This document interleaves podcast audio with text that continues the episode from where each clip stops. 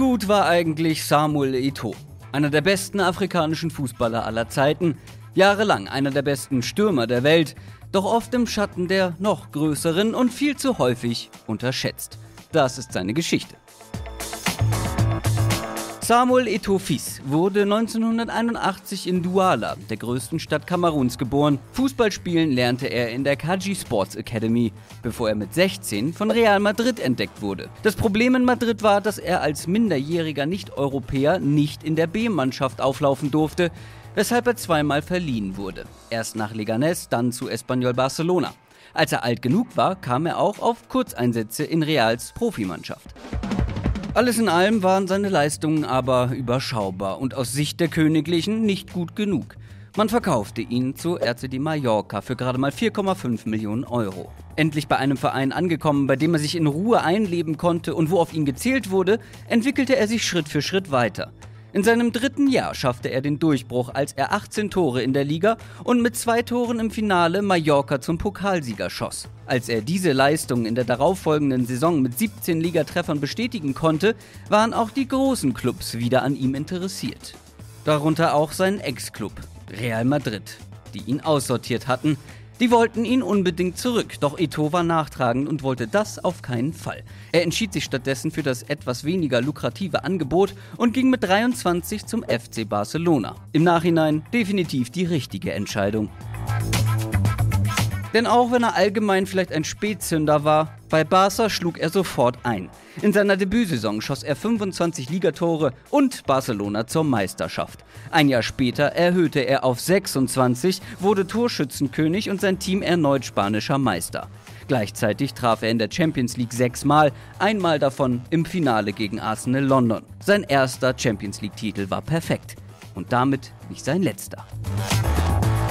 Trotz einiger Verletzungssorgen in den folgenden beiden Jahren behielt er eine absurd hohe Torquote. In saisonübergreifend 37 Spielen traf er 37 Mal. Nur die Titel blieben aus. Es kam ein neuer Trainer. Pep Guardiola übernahm und was Barcelona anschließend spielte, war die vielleicht beste Saison auf Vereinsebene aller Zeiten. Barca gewann das Triple aus Meisterschaft, Pokal und Champions League. Eto'o schoss 30 Tore allein in La Liga und wieder eins im Champions League Finale dieses Mal gegen Manchester United.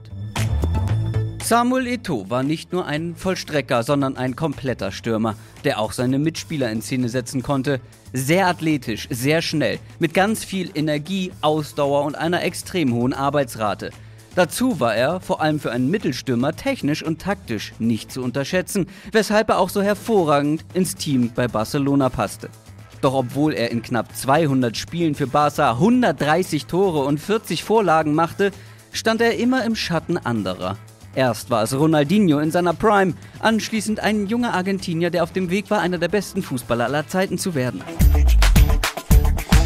Etwas überraschend, nach dem großen Erfolg kam sein Wechsel zu Inter Mailand. Barca und Inter einigten sich auf einen Tausch von Ito und Slatan Ibrahimovic. Die Spanier zahlten noch drauf, also bekam Inter Ito quasi kostenlos. Wenn man bedenkt, wie das Ganze ausging, vielleicht einer der besten Transfers aller Zeiten. Und weshalb Guardiola seinen 100-Tore-Sturm bestehend aus Ito, Messi und Henri auseinanderriss, bleibt für viele bis heute ein Rätsel. Angeblich wollte ihn Guardiola von Anfang an loswerden. Ito warf ihm Respektlosigkeit vor. Wie auch immer. José Mourinho und Inter sollte es recht sein, denn Ito war direkt ein fester Bestandteil des Teams. Eines sehr erfolgreichen noch dazu. Nur ein Jahr nach dem Trippelgewinn mit Barcelona schaffte er das gleiche mit Inter Mailand. Meister, Pokal- und Champions League-Sieger. Beim 2 0 gegen den FC Bayern im Finale traf er ausnahmsweise mal nicht selber, bereitete jedoch ein Tor vor und gewann zum dritten Mal den Titel in der Königsklasse. Mourinho ging, Eto blieb und machte das, was er am besten konnte. Tore schießen. 21 in der Serie A, 8 in der Champions League, 5 im Pokal. Es war eins der besten Jahre seiner Karriere. 2011 ging er wieder etwas überraschend mit 30 zum neureichen Club Ansi Machatschkala nach Russland, wo er schlappe 20 Millionen Euro pro Jahr verdienen sollte. Zwei Jahre später war dieses Projekt allerdings schon wieder beendet und Ito ging auf eine Art Abschiedstournee. Er spielte ein Jahr bei Chelsea, ein halbes Jahr bei Everton, ein halbes bei Sampdoria, zweieinhalb erfolgreiche Jahre bei Antalyaspor, ein halbes bei Konyaspor und zum Abschluss noch ein Jahr in Katar. 2019 beendete er im Alter von 38 Jahren seine Karriere. Was man bei ihm jedoch nicht unerwähnt lassen darf, ist seine Bedeutung für sein Heimatland und den ganzen Kontinent. 2000 gewann er mit Kamerun olympisches Gold, führte das Team zweimal zum Gewinn des Afrika Cups und viermal zu einer Weltmeisterschaft. Er wurde außerdem viermal zu Afrikas Fußballer des Jahres gewählt, so oft wie außer ihm nur Yaya Touré. Und natürlich ist er auch Rekordtorschütze seines Landes.